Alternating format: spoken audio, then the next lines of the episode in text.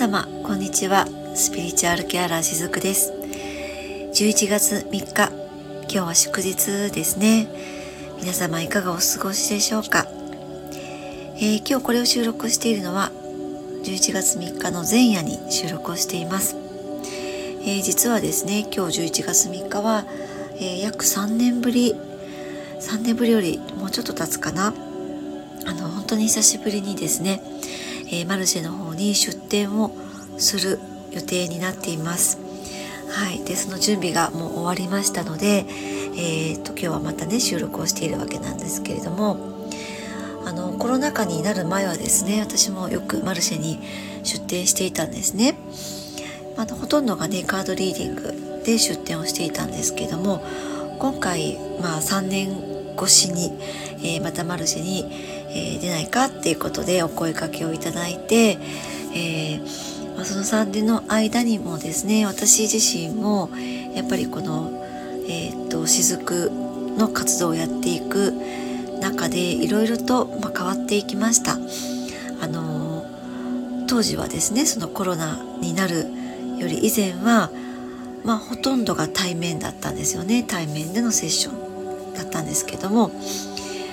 えー、オンラインが普及して、えー、私自身もオンラインでセッションをさせていただくっていうふう、まあ、そういう風に変化していったりとかあとはより一層、えっとまあ、ウェルネスという視点に立っていろいろとお話をしていくことが増えていったんですね。でそんな中で、えー、レインドループもまた本格的に始めていったっていう流れがあったりします。なので今度のマルシェはあのまあ、ちょっとお背中をね出すことができない会場なので足の裏のレインドロップとあとは、えーと、カードリーディング、まあ、プチカードリーディングになりますけれどもあのその辺りでね出店をさせていただく予定になっています。はい明日がね非常に楽しみな中でこの収録をしていますけれどもまあ本当に11月に入りましたね。もうここからあと2ヶ月ぐらいっていうのは年末に向けて本当にえっと誰もが忙しくなっていくかなと思います。で、まあ、そんな忙しい中にいながらも、まあ、一生懸命にやりながらもそしてこういろいろとやらなければいけないこともあるんだけどなんだかやる気が出ないんですっていうふうな言葉を聞くことが多いのもまた今日この頃この時期からだったりするんですね。ちょっと寒くなっていくこの時期。非常にそういった声がね多くなったりします。あの猛烈にね暑かった夏でしたよね。でその夏がずるずると今年って特にこう残暑も長かったなっていうのを感じているんですけれどもこう後を引いたような感じでそして急に寒くなったり暑さがこうぶり返したり、えー、朝と昼、まあ、夜の気温差がすごくあったりって、まあ、その中でなんともその体の調整がしづらいなっていう日々が結構続いたかなって思います。今年は特にですね。でも気がついたらあと2ヶ月で2023年も終わりだなんてね。そう。でまあそんな中にいると気持ちは焦る。でもやる気が出ないってそんな方がね非常に増えているのかなっていうふうに感じています。で、えー、そんな方への私からのちょっとしたアドバイスなんですけれどもやる気が出ないっていうのは気が足りなくなっているからまずは自分を追い込まないことが大切なんですね。そうあのやる気が出ないっていうのは体からの気が足りませんよっていうアピールなんです。だから自分を知った激励してその根性論をここで持ち出すのはちょっと危険だったりするんですね。あの、まあ、デトックスっていう言葉もありますけれども汗をかくと気も一緒に実は出てしまいます。あとですね冷たいものを飲めば体を私たちってこう低体温になると死んでしまいますよね。低体温症とかでね。だから人間って体温を上げるように、まあ、こう作られているんですけれども冷たいものを飲めば体を温めるためにまた気をここでも使うんですね。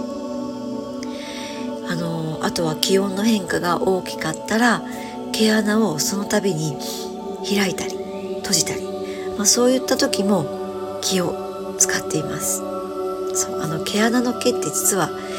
木なんじゃないかなって私は思ったりするんですけれどもね。そう。だからあの今年もあと2ヶ月だっていうふうに思うだけでさらに気は上に上に上がってその上がった気をなんとか体に巡らせるためにまたさらに気を使ってしまうって。ねそんなこう循環が起きてしまうんですね。もちろん、まあ、その他あのいろんな場面でね気を使い続けていますよね。そうだからやる気が出ないっていうふうにもう体が反応している時っていうのはそれイコール気が足りていないんだっていうふうに認識してあげてくださいね。そういう時に、まあ、例えばこう気力で補うっていうことを考えないようにしていただきたいなって思います。で特に女性はもう35歳以上そして男性は40歳、まあ、もっと長く見ても45歳以上の方はもう気力で補わずに気を補うことをまずはお勧めします。あの気が満ちてくれば自然とやる気がその追いかけるようにして出てきてくれるんですね。そう。で、その気を補うためには、まずは何はともあれ、睡眠です。疲れが取れないとか、やる気が出ないっていう時は、ゆっくり休んで、そう、そしてなるべく休む。眠、眠たい時には、なるべく眠るっていうことを心がけて気を補うことを努めてあげてください。もうこれがね、重症化してくると気が足りなくて眠れなくなります。よくね、お年寄りの方って眠れないっておっしゃるんですけれども、もうあれは気が足りなくなっているんですね。眠るのにももう気を使うんです。よく寝るの、えっ、と、寝ることにもね、体力を使うなんて言いますけれどもまさにその気が足りなくて眠れなくなってしまうんですね。からそうなる前にあのセルフケアをしっかりとここでしておいてあげていただけたらなって思います。そして気を補う食材もやっぱりあるのできのこ類とかお米。もう日本人には欠かせないお米ですね。あと黒米とかエビサバ鮭。なんかこの辺りを聞くとちょっと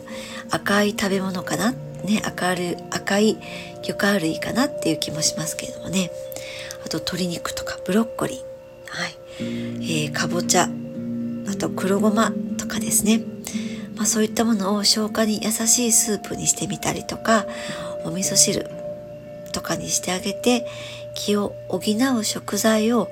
使って召し上がってみてください。ということで、えー、今日は、まあ、気を補うことでの11月の養生についてお話をさせていただきました。はい。今日一日が皆様にとって最適な一日となりますように、しずくでした。今日もお元気で